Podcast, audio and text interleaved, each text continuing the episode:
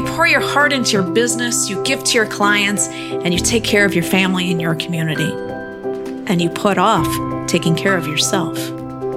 When you only focus on doing, you bottle up your emotions, which taxes your body and depletes your energy.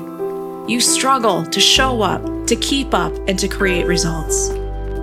My name is Dr. Mary Meduna Gross. About 10 years ago, I burned out of the only career I thought I'd ever have. I got divorced, and I was crushed with chronic illness and pain. Now I have a business that I love, a husband I can grow with, and my health is on track. Through the power of coaching, I have come to recognize the resilience and power I carry within my soul. You have this resilience and power as well. Welcome to In Flow with Soul, where we create the space for playful restoration, space to pause, to play, and to connect with your soul. Because when you take care of you, your results will take care of themselves. Welcome again to another episode of In Flow with Soul. Today, my guest is Anne Merrill Feldman. See? Anne Merrill Feldman. this is going to be a good conversation, Anne Merle. You're going, I say, going to... think Anne Merle the Pearl. That's okay, great, great. Well, first of all, in, in the introduction for Anne Merle, I, re- I want to start out by noting that she is a professor emerita. And I just learned that that is the female version of emeritus, right? So professor emerita of English at the University of Illinois at Chicago. Anne Merle is also proud to see 70 is coming right around the corner. And I am really enthusiastic about listening to your story, hearing your story about how you transitioned from a very structured professorship kind of uh, work environment to entrepreneurship. So what does Anne Merle do? She is a body centered stress relief coach. She helps women over 50 live differently the second half of their lives so that they can say goodbye to all of that stiffness, weakness, fatigue, worry, pain. You know, those things that a body just doesn't want to let go of and can't move then as, re- as the way it was made to move. So Anne Merle, thank you. I am looking forward to learning about how I can keep my body going as well. Thank you for taking the time for this conversation today. It's my pleasure. I am so glad to be here and so excited to speak to all the women in the audience who are Absolutely. over 50. Exactly. And and I don't, maybe I should ask you, do you notice or do you have conversations with women over 50 um, about making these changes, uh, about how world looks, the world looks different, I think, so many times to those of us who have turned 50 and, and we're kind of looking back and we're looking forward. What have you noticed about this population? Absolutely. I mean, we are an audacious group of women. Um, we came, you know, I was born in the 50s, whether you were born much later or not, as women, the feminist um, gift to us was that we could work, we could define ourselves, we could own our futures. Well, that turned out to be a mixed bag. We got to own our futures and our families and our parents and our homes and um, and sometimes that becomes a bit much. And, and yeah. the, the interesting thing is, when I talk to women who are over 50, it's not as though anything magically happens at 50. Right. The same processes that are going on at 50 and 60 are going on at 30 and 40. But there is a flip, a switch that flips in our mind because we start to say, so many women have told me this now I can look forward to what's next. Um, you're at that point, maybe your kids are in high school, maybe your mm-hmm. parents are still relatively well, maybe you have a spouse or you don't, but you're saying, I've worked all these years. You've probably been working since you're 20. And you're saying at some point this has to change, and I can maybe do what I always wanted to do if that wasn't the case for you. And I'll tell you a little more. I mean, I loved my job, but I discovered now it wasn't the job that was feeding my soul, as fabulous as it was. And so once you flip that switch and you start to think, wow, travel, painting, fixing up my house, spending time with friends, anything simple or complicated. And then you feel your body and you feel your fog in your brain and you say, but now I don't feel as great as I thought I would right now. Right. What do I do? Absolutely. So, what you're really talking about then, again, there's no flip that's uh, that's getting switched here, but we are looking at those promises, right? The promises that feminism was making for us that we can have it all. And, and so what I, I think I hear you say is up until about 50, we're doing it all. We're doing the family. We're doing work. We're doing kids and parents probably. And now at 50, if some of the kids and maybe some of the family responsibilities are starting to fade off, now we get to say, okay, I'm, I'm ready to, to to claim those promises that the feminist movement was making for us back in the 60s and 70s. Exactly. Exactly. Okay. And the women that I speak to, I call us, and I am a prime example, I call us okay. exhausted achievers mm-hmm. because we have a special burden in that we have worked especially hard and we have achieved huge amounts of success. And yet that makes it all the more difficult to see where we might go when we feel so badly in our bodies. We've always been solution oriented. We can fix anything. We're very big do it yourselfers. We learn, we're prodigious learners. And suddenly the solutions don't seem so clear. Yes, exactly. Okay. And I really want to dig into that. But before we do, I would like to hear more about your path into entrepreneurship. I'm assuming you retired uh, to become a professor yes. emerita. Yes. That that assumes some yes. retirement. So you closed a, a, an entire lifetime career of professorship in English. Um, what were some of the things that you were doing in that role? Well, I retired at 62, but I started okay. this new life a bit before that. Oh, but it was it was at 50 myself when and I had just gotten married uh, for the second time, and I said, "Oh wow, I have a new husband. I have two new stepkids. This is going to be fun. I want this to be a blast." And and I didn't feel so great. I did yeah. not feel so great. I had pain everywhere, and but I'll come back to that. What I want to tell okay. you about is sort of how I got there. I was brought up is so interesting. My mother was a court reporter, and um, you know they sit in the courtroom, you see them typing sure. away, and she was in divorce court, interestingly, or in family court, and she used to come home and say to me, Ann Merle, another woman lost her entire savings and livelihood to the man. She's left with the kids and got nothing at the end of this divorce. And my mother had no idea she was married at, at 20. She had me at 20. She okay. didn't know what the big bad world was like. And she came home from work every day and said, Another woman taken to the, I don't know what you call it, taken away uh, by the decision of the court. The guy goes off, gets to have another wife, gets plenty of money, gets to earn his mm-hmm. livelihood, and she gets nothing. So she said, You go to school you get a job you be able to support yourself. And she pers- she persisted and i heard that message. Sure. and so i not only went to college i went to i went to graduate school and got my phd and then did a job search and had 26 interviews and, and ended up in chicago. And i was so happy to be in this fabulous city Mm-hmm. And I began working in a position where I taught graduate students. I taught freshmen how to write. I taught graduate students how to teach freshmen how to write. I did community based programs. Um, I ended up coaching a lot of graduate students through their dissertations because I found that even though they were brilliant, they needed support. There's, there's, you're told you have this project, now just go yeah. and do it. Right. And they would find themselves not doing it and didn't understand why. And so they would come to me, and most of our sessions were not about the problems with the work itself, but with how they were managing their life, their lifestyle, etc.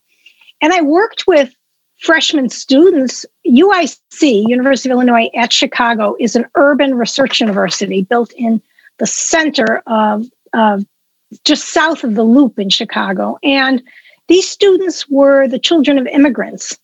And they knew that, that their survival and their family's survival depended on them getting an education and a job. And they were so eager. And they found this new program that I was offering them fabulous. And even they were writing in community agencies and understanding how um, absolutely um, how absolutely thrilling the world of writing was when they were in a situation. And to this day, I see my students' uh, name flash across uh, publications on the evening news oh. hour. Um, oh, wow. You know, yeah. Um, uh, as being the author of articles that are uncovering this and that. So it was a very exciting job. As a woman, sure. it was also treacherous. Okay. I had to deal with many powerful male professors, deans who didn't always like my approach and wanted to silence me. Sure. Uh, and so I learned very early how to stand up for myself. But throughout all of that time, and I, I published four books, wrote numerous articles, got grants. What I didn't realize was that I was building stress, uh, yes. a, a whole cache of stress in my body. And at 50, I here I was. I was well along in my career because I, I, think I started at about 29. I started quite young. And I I realized I was waking up with tension headaches. I had developed a nerve pain problem that I don't know if all of your readers will have heard of this called trigeminal neuralgia. It's one of the most painful diseases known to man, way more painful than shingles. Hmm. It came in episodes and it was now I know it was contributed the stress that I was under contributed to it. Nobody okay. really knows what what causes it. I had low back pain.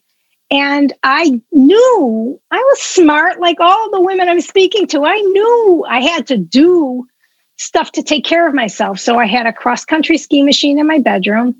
I would okay. walk or go on that. I got massages. Even as a single mom before I got married at 50, I knew that I had to remain standing and functional. So, as a single mom, I didn't have a lot of money, but I had a budget for massages, which I thought were helping me turns out now in retrospect i see that it was really just a temporary band-aid stress sure. band-aid um, i went to doctors i tried to i found out i was taking way too much ibuprofen which was eating up my intestinal lining and causing leaky gut oh, and wow. so by 50 i was really kind of a stressed out mess and i, I right. put my head down on my desk and i said here i am I'm I'm doing well in my career. I had published probably three of the four books I would eventually publish, and I was in a new marriage, and I said, "This is not working. Something right. has to change." It's it, so many other women I talk to wake up at that moment, um, and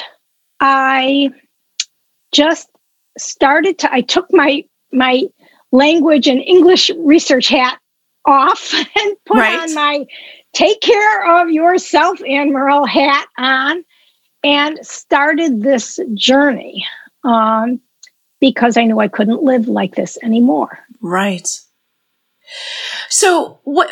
Tell me a little bit about. Okay, so you, have got these medical conditions, um, and the one you're saying, like they didn't really know, kind of like where it comes from or how it, how someone acquires that condition. Um, so what do you do then when the doctors say, um, I don't really have much to offer you? Yeah, yeah, yeah. Well, we, and I speak to all of my exhausted achiever spirits out there, we are solution oriented. So, right. I did start yoga, and often that's the um, over the course of our talk, I'll say to you why, in the end, I don't think it is the solution, but it's a gateway. Okay. It's a gateway to healing. And so I started um, taking yoga classes, and I was very fortunate in that I found an extraordinary style of yoga that was not the gym yoga that's um, vinyasa that's typically taught or yoga with weights or yoga that looks much more like aerobic exercise. This was a, a very authentic yoga, and the teachers were extraordinary. And I became so excited about it that in my own exhausted achiever way, I became an advanced instructor. Okay. you know, of course. Sometimes, you know, I don't stop at just going to classes.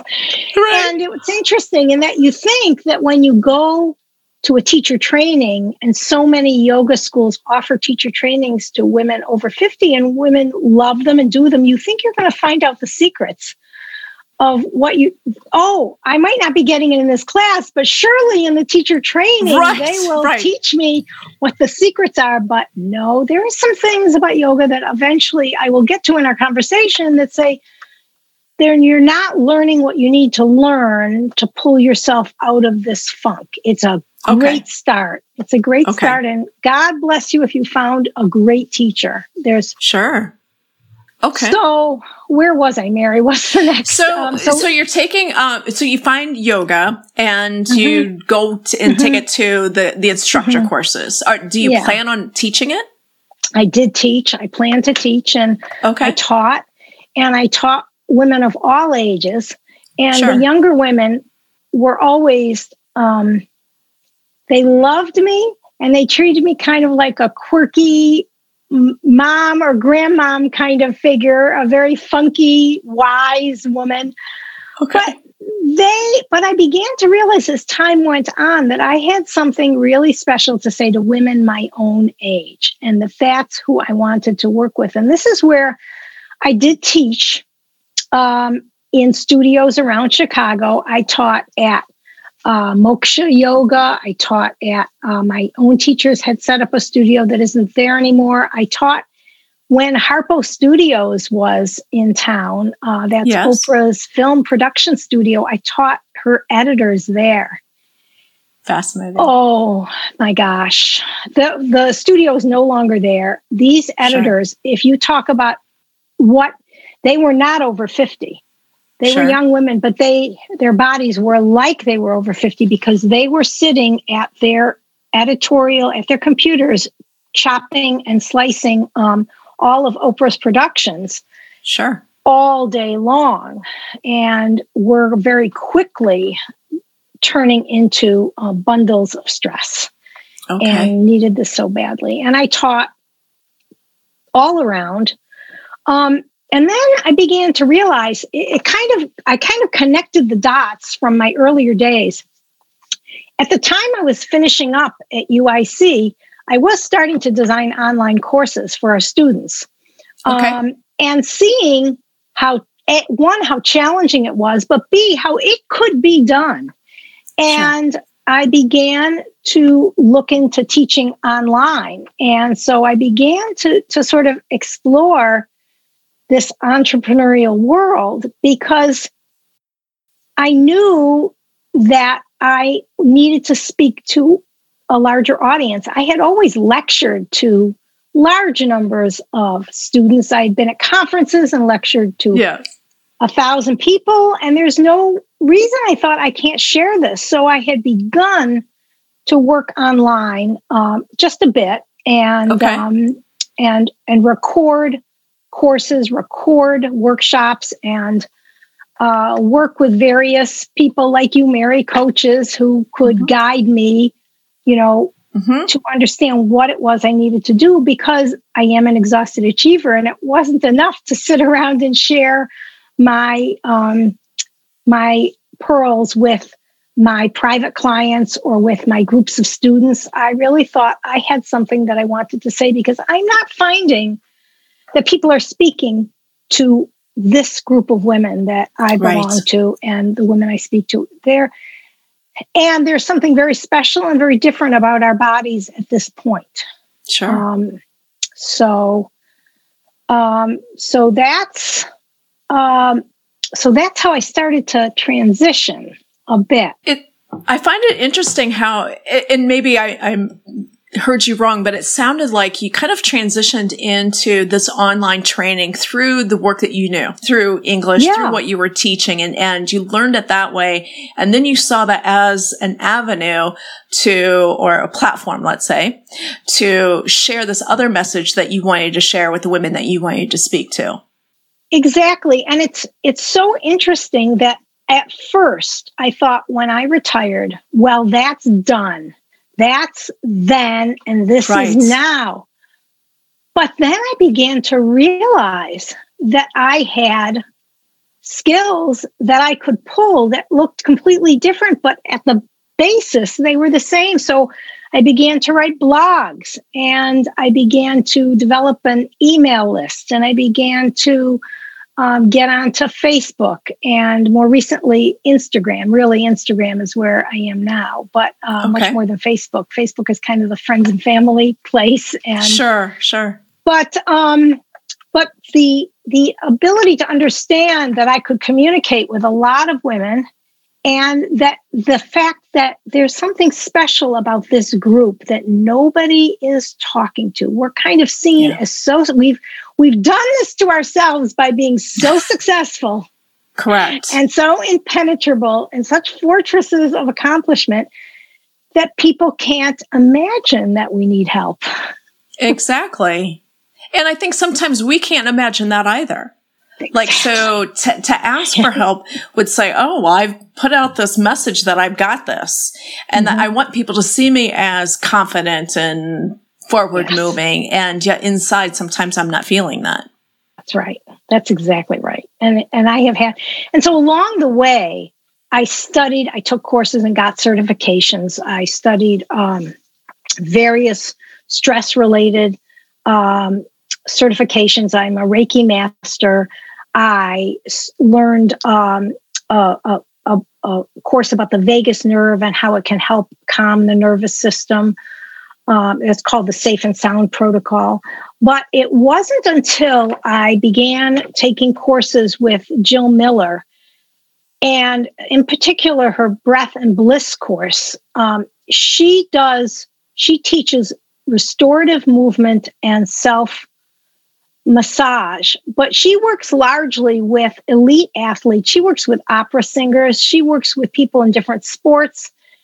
And I was even seeing that while her work was fabulous and it was really a necessary counter to yoga, because, uh, for instance, I would be, I went to Kripalu, which is a, um, a yoga retreat center on the in Western Massachusetts, and I spent a, a many, many days, um, probably about two weeks, with in a teacher training with her to get my basic okay. certification. I've gone on to get many more, and she had nine assistants because there were so many of us, and of course, I was one of the older ones. Although there were five or six women my age, okay, and they all talked about what yoga had done that wasn't helpful for them. The insistence on poses that our bodies can't naturally do.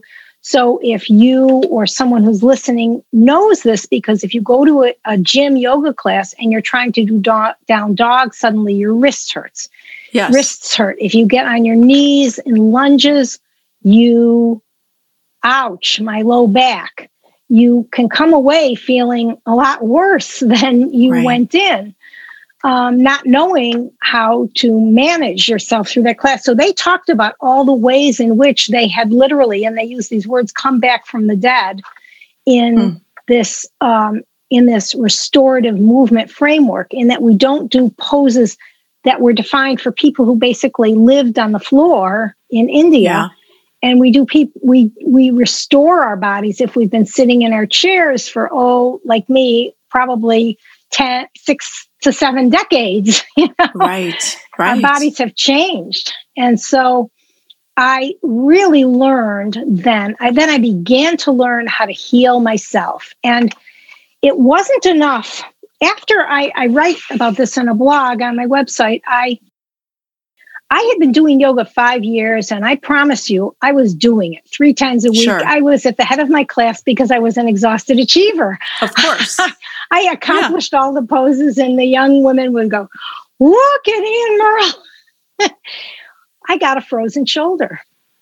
That's not really? supposed to happen.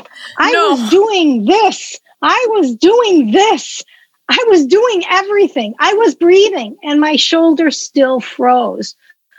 And what I can tell you now is that it was because the stress was still living inside my body. And even though I went okay. to a yoga class for an hour and a half, three times a week, the other 22 and a half hours of the day were filled with stress. And I didn't okay. know how to release that stress. And so the muscles and the nerves were telling my brain, stay tight, stay tight, right. stay tight. I could follow the instructor's recommendations in class, but I left it there. And so okay. I had to go further. And I began to learn about how to recognize that stress and how to let it go.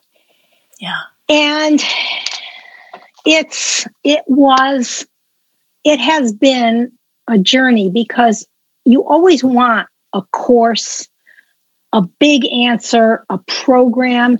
And what I found, and this is this is the this is my answer. So everyone listen up here. This is it. And it's so um, contradictory to, to the way I typically think and live is that you learn to make 1% changes at a time.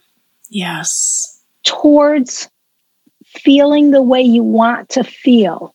And that happens every day, all day long, not in hour and a half classes, not on a blissful beach, not in a hot tub. Those things are all wonderful, not on the massage exactly. table. They're all wonderful. A mani pedi, a book club. It's a very different process for us women over 50. And can I go on for a minute here? Please, yes, okay. please do the the thing is what we carry stress is good for us if we have it in tiny doses. Like if you watch a dog fighting or playing they shake it off. That's right. literally what they're doing. They're shaking off the stress. We don't do that. Right. and what's what was surprising to me to learn is that our stress barometer is influenced by our entire life, especially our childhood.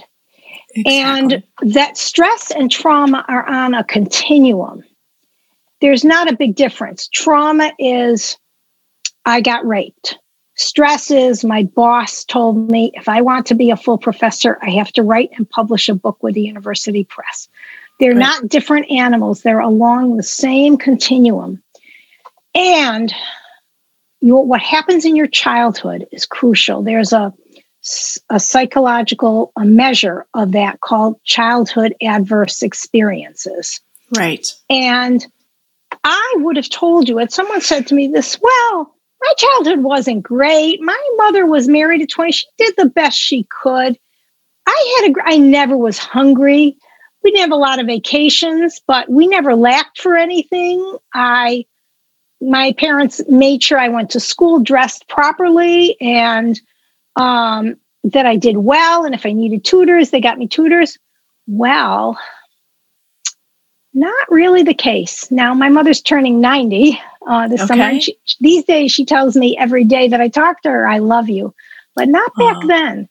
Right. She was a stressed out young mother. I was her first sure. child. She had gone from her parents' home to her marital home. Mm-hmm. And she was nervous, smoking, had no idea what to do with the baby. And how would she know? Of course. No one, no one taught you.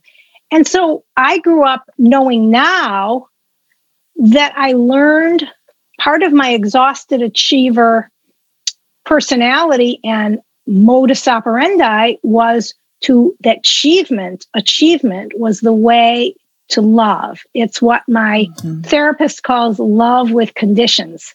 And so when I would bring home a report card with all A's, I was showered with love. Sure. But other times, not so much. So I thought, well, I'm I'm now going to be 70. Surely I have gotten beyond that. But no, those. That is an adverse childhood experience. That is an experience when you learn those patterns. Right.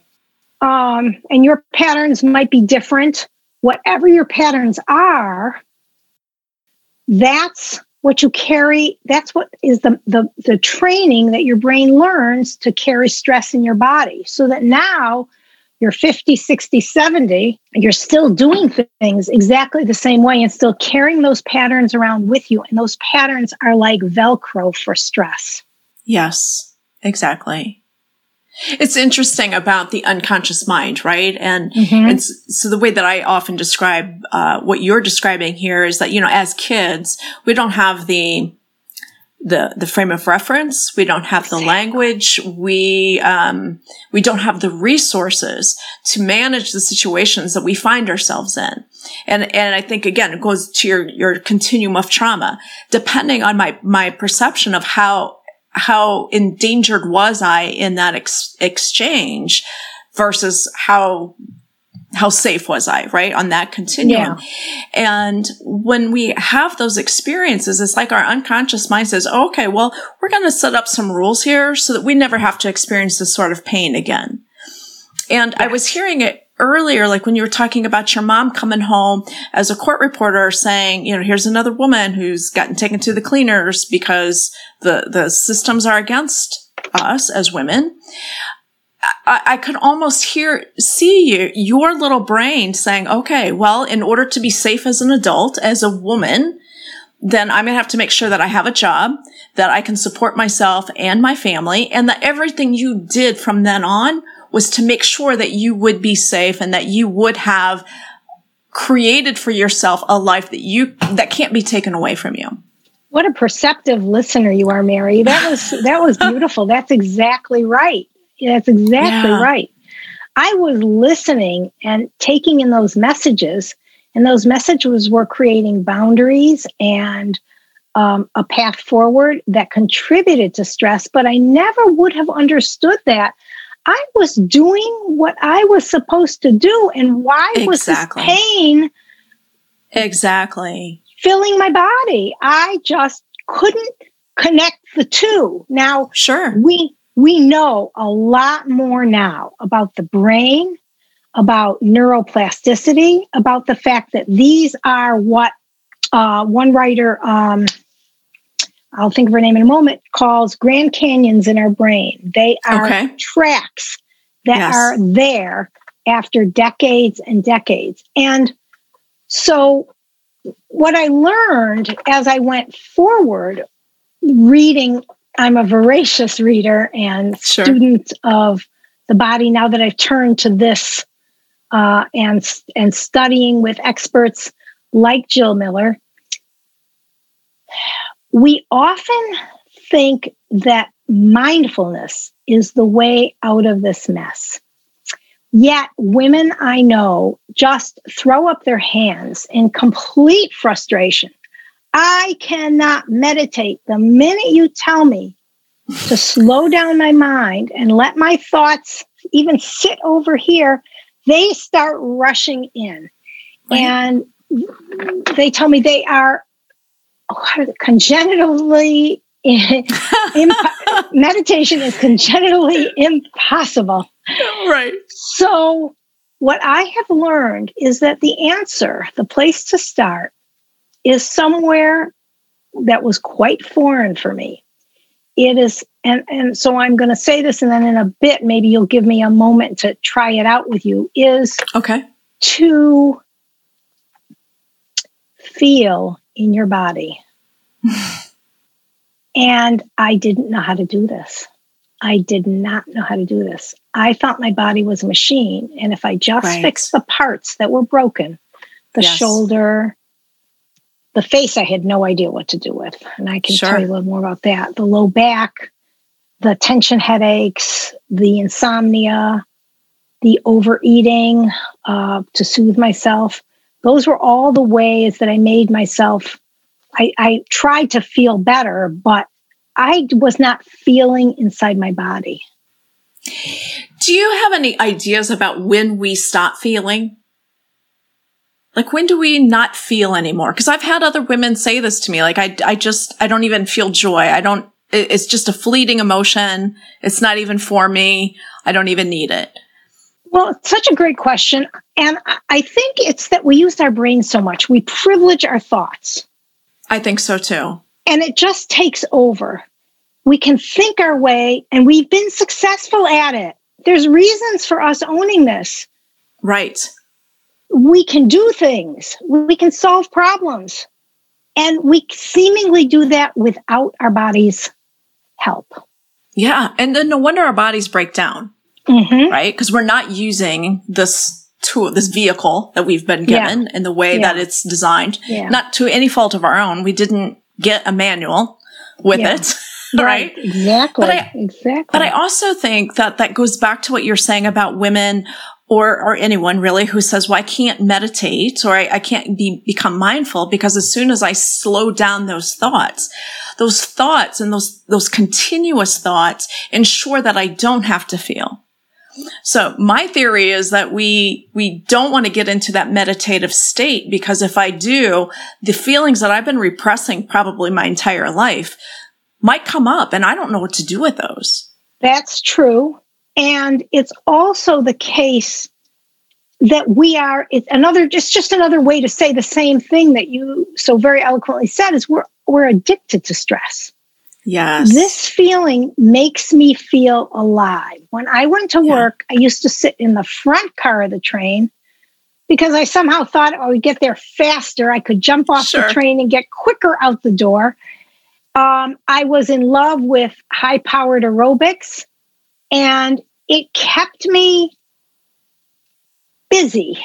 Yes. So that, as you say, because we have a hard time even settling down for moments we don't know what to do with ourselves. Exactly. And it leaves a, a void.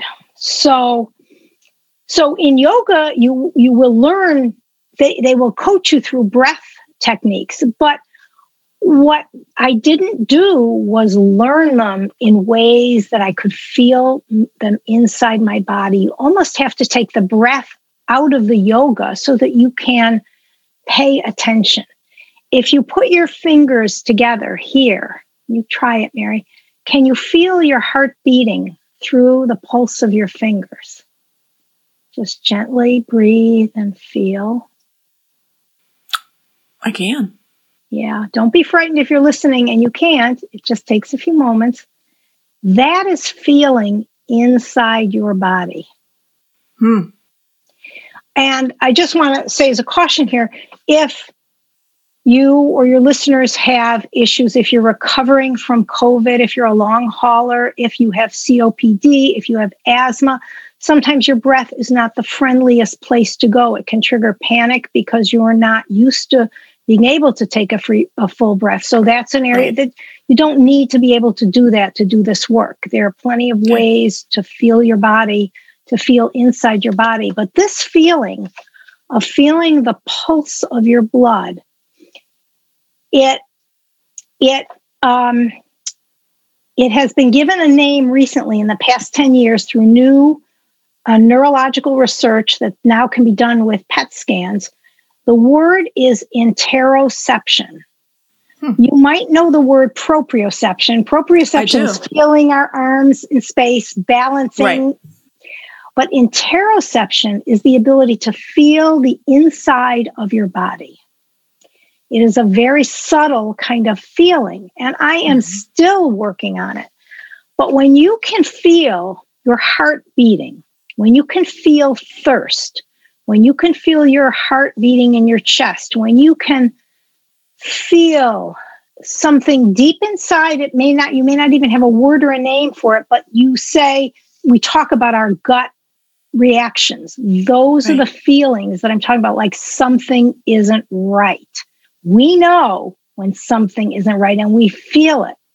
Those nerve those feelings are are are taken up by nerve endings which go to its the center of the brain in an area that is just being explored called the a- anterior cingulate cortex and it helps to i'm going to just go technical for one minute okay. here in the middle of the brain it helps um, com- the communication between the front of our brains which are so much a part of our exhausted achiever lives our prefrontal yes. cortex which contains willpower and decision making and organization skills and our amygdala our reptilian brain which goes into panic so when we're in this highly stressed out state we talk about the amygdala can hijack the prefrontal cortex, but what we right. learn 1% change at a time when we study how to feel inside our bodies, we are training this brain pathway to the anterior cingulate cortex, and that creates the possibility for your body to heal. That's when pain that is imagined, pain that is thought, but not really physically in your body, can be unwound because you're training that neural pathway to feel inside your body in ways that it never has before. When your body is a blank slate, yeah. All kinds of things can, all kinds of pain can be manufactured up here and can feel entirely real. And that's the mechanism behind this breath or this touching. If you're sitting, and you simply, t- or if you're standing and you take a moment and feel your feet on the floor, that's feeling. If you feel your butt on the seat, not thoughts about your butt on the seat, but feel your butt on your seat. Those are beginning to, uh, to beginning to grow this capacity for interoception, which for women our age, we want to be able to depend on our gut wisdom. We want right. to be able to, it's a whole nother area of wisdom that's that we need to, we've known it's there, we've used it in key moments. I I remember once so many years ago, my first husband was Japanese and he didn't know a lot about how things worked. And somebody said he was going to fix his car and he asked him for the keys. And I put my hand over his and I said, Don't. Turns out later, we found mm. out later the guy was stealing cars, you know? Wow. I have no idea where that came from. Yeah. But I just said, don't.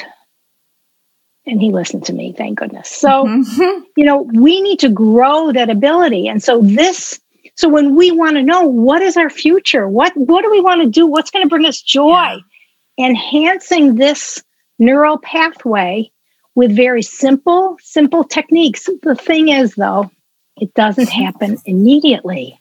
Yes, right. It it is a slow growing process. And for overachievers, that can be really yeah. difficult to wait for that. Wait for yeah. those results. Yeah. Um, Although I will say you feel right away, you do feel something different. So it's not like sure. you're when when does it happen? But to build that I mean, we've been we've been living with this stress for 50, 40, 50 years. Right. And now it does it and it takes this different approach. That's why I call myself a body centered coach as opposed to a mindfulness coach. Oh, that's yes. it. Uh, now I understand the distinction. Yes. I didn't even yes. catch that before. I appreciate you pointing that out to me. Yeah. And I, I know that many women I talk to don't, so I'm figuring out how to talk yeah. about that. It's right. a it's a mysterious process, but but we have complete access to it.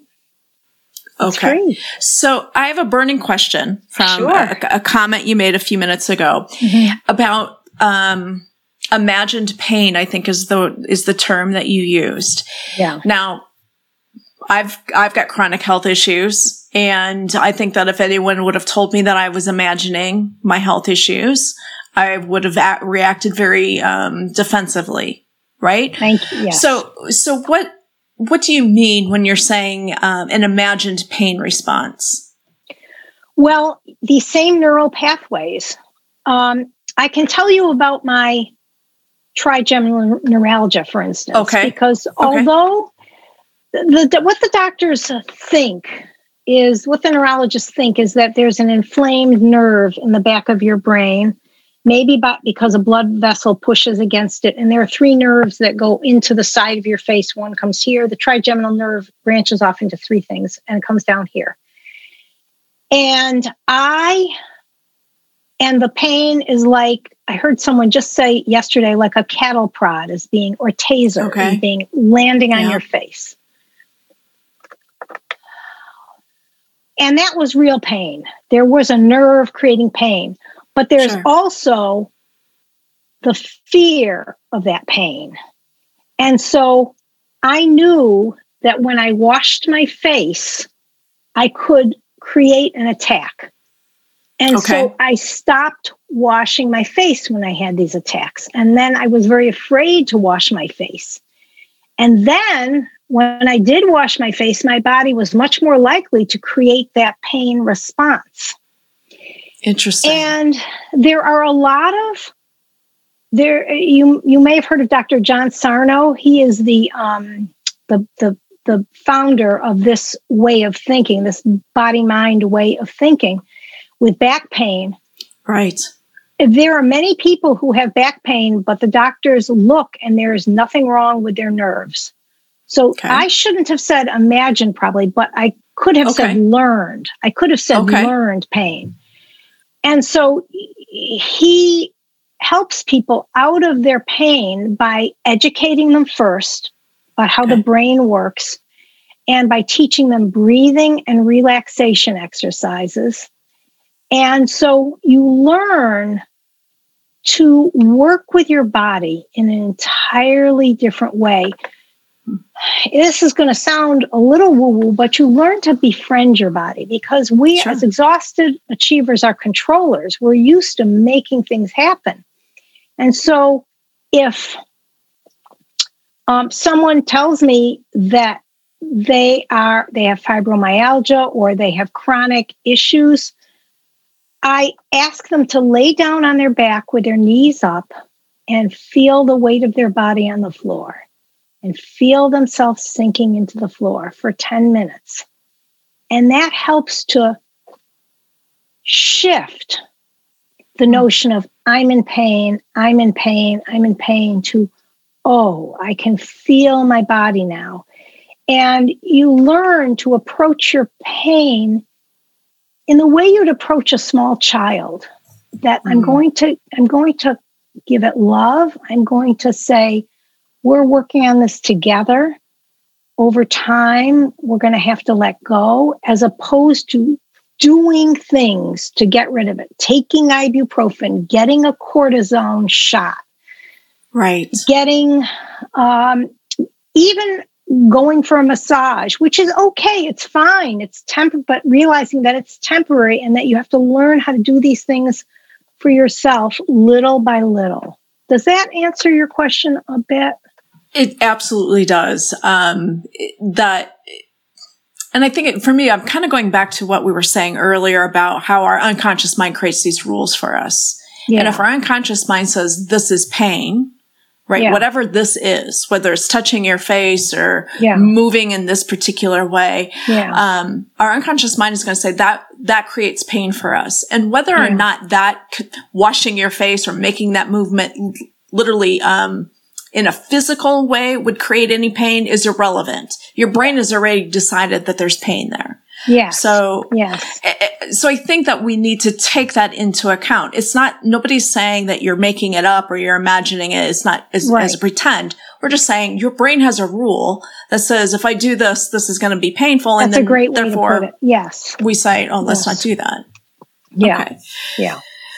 There's another thing that you had said to me in a previous conversation, and, and maybe this isn't the right time to bring it up, so feel free to put me off okay. on this. But one of the things that you, uh, one of the comments, like we're talking about, you know, getting into the body, like the doctor saying there's nothing structurally wrong here. We, we just need to really change this relationship to our body. In a previous conversation, you had made a comment about, um, I had to own, I had to take responsibility for my healing. It, yeah. I'm not sure I'm using the exact words that you used, but I hope I'm communicating the essence of what you were yeah. trying to communicate. Yeah. It is. What is that about? Absolutely. Absolutely. I mean, I had always felt, well, I earned my money and I was very proud of spending it on taking care of myself. So I sure. would get massages, I would uh, try different treatments, I would, but in the end, nothing worked as well as saying, laying down on the floor for 10 minutes with my knees up, saying, This is a break. I can take a break and assess where I'm at. Okay. And we learn these tools. And one tool I learned from one of my colleagues um, who teaches pain management um, is to ask yourself, her name is Deb uh, on Instagram, it's to ask yourself when you're in your flow, mm-hmm. uh, in your exhausted achiever flow, to ask yourself, can I do one more thing? Really? Not, I must do one more thing. I have right. the next thing on my to do list, but can I do one more thing? That's taking responsibility for your body and your healing. You're asking yourself. You're not asking mm-hmm. your to do list. You're not asking the project.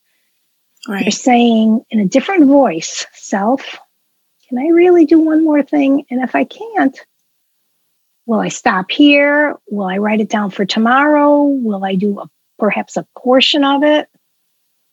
And um, so that is, and getting curious yeah. about how your body responds and learning to listen in a way that I never had, and many of us never had. Right. When you're in that stress addiction, on that stress addiction road, there is no stopping and listening. There might be stopping and getting a cup of coffee, but right. there's Get not some ibuprofen. yeah, but there's there's not stopping and truly listening, and that is what takes. You can only do it it's a 1% move, it's a 1% right. turn. I got that from a coach, Martha Beck, who I follow. I just love her work, mm-hmm. and it's on page 225 of her new book. Give her credit. that yeah. that is such a great way to think about things and it's such a great turnaround for those of us who don't think that way yeah so i'm standing here now i just just stop and come inside and everything feels different Mm-hmm. I say to myself, what's going on? And at first, your body says, silly, what do you mean what's going on? Get back to work.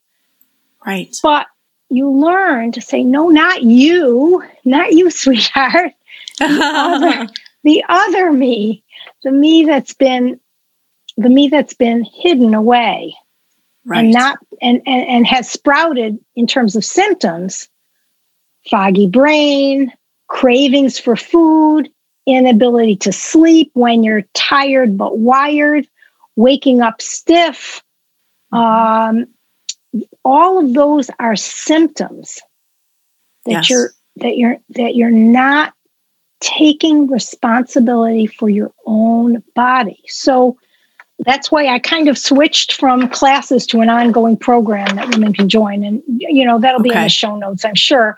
But I real, but I have to just say, I realized that I was offering workshops, and I'd get 50 women yeah. learning about how to revitalize their neck and shoulders. They might have kept going right. with that stuff, but they weren't getting that core message that you so wisely just brought up. Is that listening to yourself is where this starts, mm-hmm. and it takes persistence and it takes time and it takes support from other women because we are so used to doing everything on our own. I remember one exactly. woman in my in my program said, "Really? I really don't have to do this by myself?" She could count off all the things in her life that she had done by herself. Wow.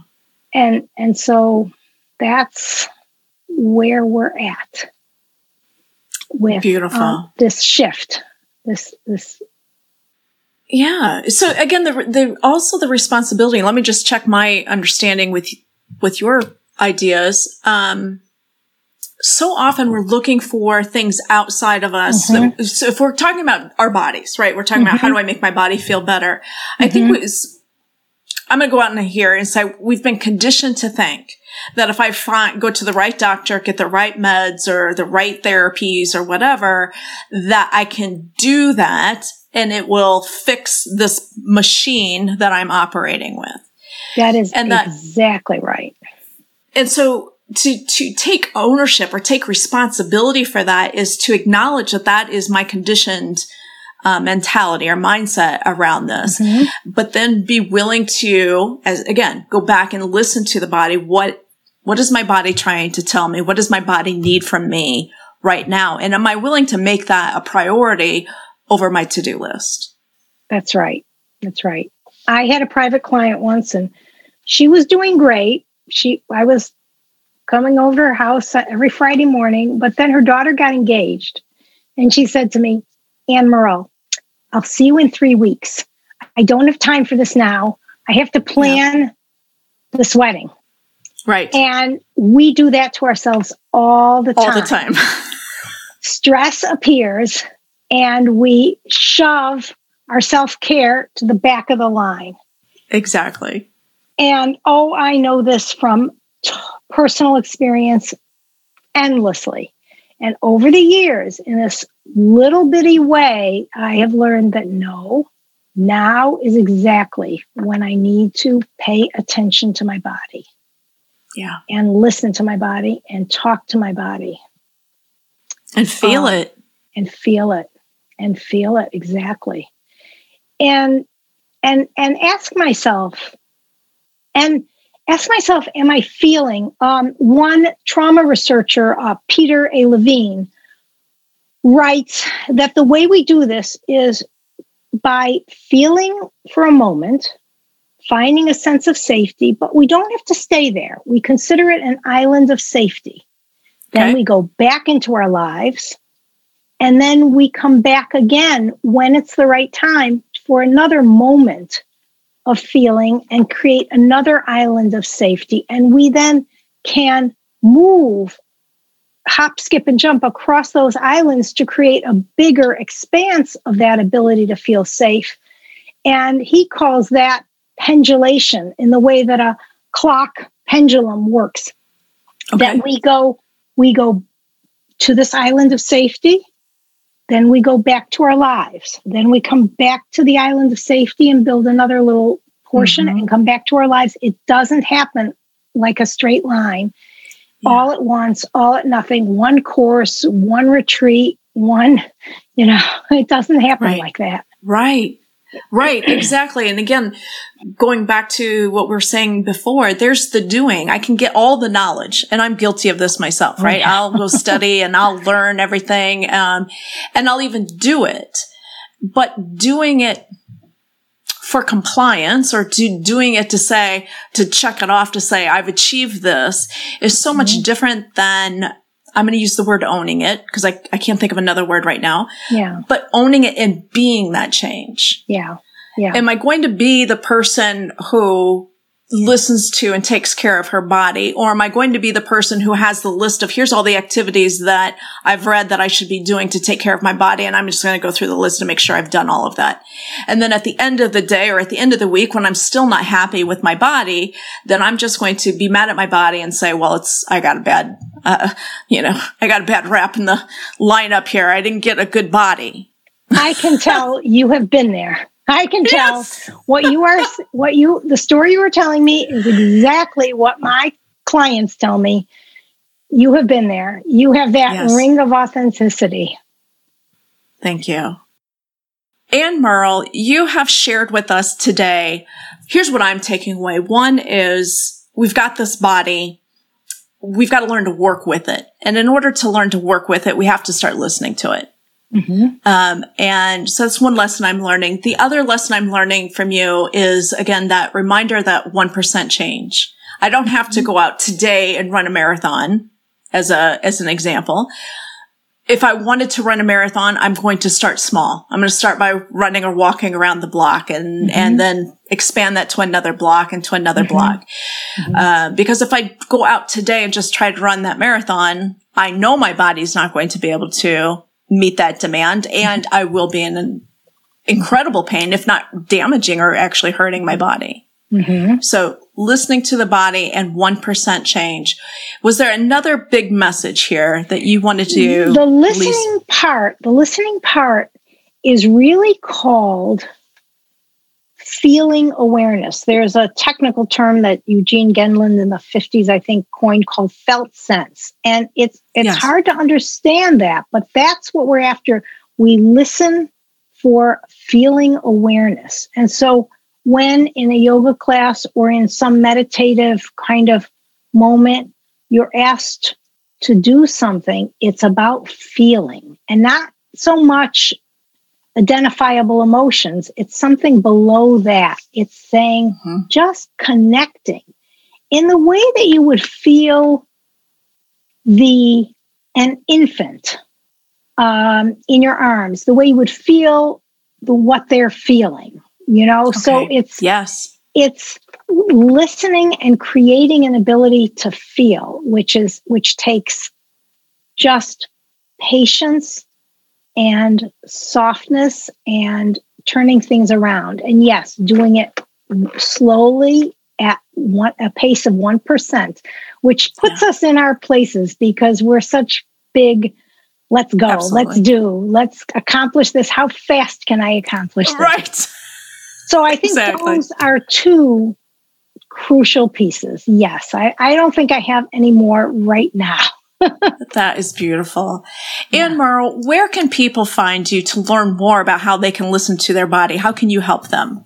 Well, I'm on Instagram all the time, and I have several reels where I do lead you through experiences like this in 30 seconds. So that's Wonderful. a pretty short period of time. Look for my reels. Uh, look uh, at what's my your posts. handle? My I'm at Anne Merle. I'm at okay, Anne perfect. Merle. And I have a website, which is www.fierceover50.com. And you can read about me. You can read some of my blogs. You can sign up for my email list. And the best thing for anyone listening who wants to learn a little more about what I'm talking about is to sign up for my free email list. I, they come out like every two weeks. And I really talk through these issues. Um, a recent one was Is your self care really just a band aid? Or um, because often that's we we we yes. tell ourselves that we are doing self care. Right, it's on the list, right? Yeah, but checking it, is, it, off. But it is a band aid. it's not actually right. doing what we need to do. So right. sign up for my email list, and then and, and I describe my program, which is the Fierce Over Fifty Gathering, in which we meet uh, three times a month for live Zoom sessions in which we practice this stuff. So it's not like a class where I'm directing and you're doing. We do a few things. I say, now how did that work? And someone from the someone pops up and says, my hips aren't moving the way you're describing, or um, I'm getting a, a a strange feeling in my throat. And so we're we're working together in a workshop fashion, which Beautiful. is what I like to do because that's the way we shift and change. So. Right. So I'm out there and I'm eager to connect. I am so grateful that you had that you've identified this message and that you have the the spirit and the tools uh, to actually share this message with so many of us who need it. As you said, we, we've all been given this promise, right? Of the feminine to have it all. And we've tried to do it all. We've taken it all on. And, um, as we get into that, that latter part of our lives, let's, do this in a way that we bring a body along that can help us enjoy what is coming next. Um, that That's is what I want for you and for each one of your listeners is to be Absolutely. able to do what you dream of doing in a body that can take you there vibrantly and with yes. excitement. Yes. Connection. That's what life is about, right? Being there to enjoy it all and to feel it all. Absolutely. Absolutely. So thank you so much. Thank, thank you. you. This has been an absolute joy. Thank you again. Hi, this is Mary. Thank you so much for listening to this episode. I hope that you are coming away feeling maybe a little inspired, maybe a little more informed, or maybe just rested. Most of all, I hope you're coming away feeling empowered. If you do, please leave me a five star review on iTunes But most importantly, please pass along this sense of empowerment to your friends and to your networks. Thank you so much for your support. I appreciate you.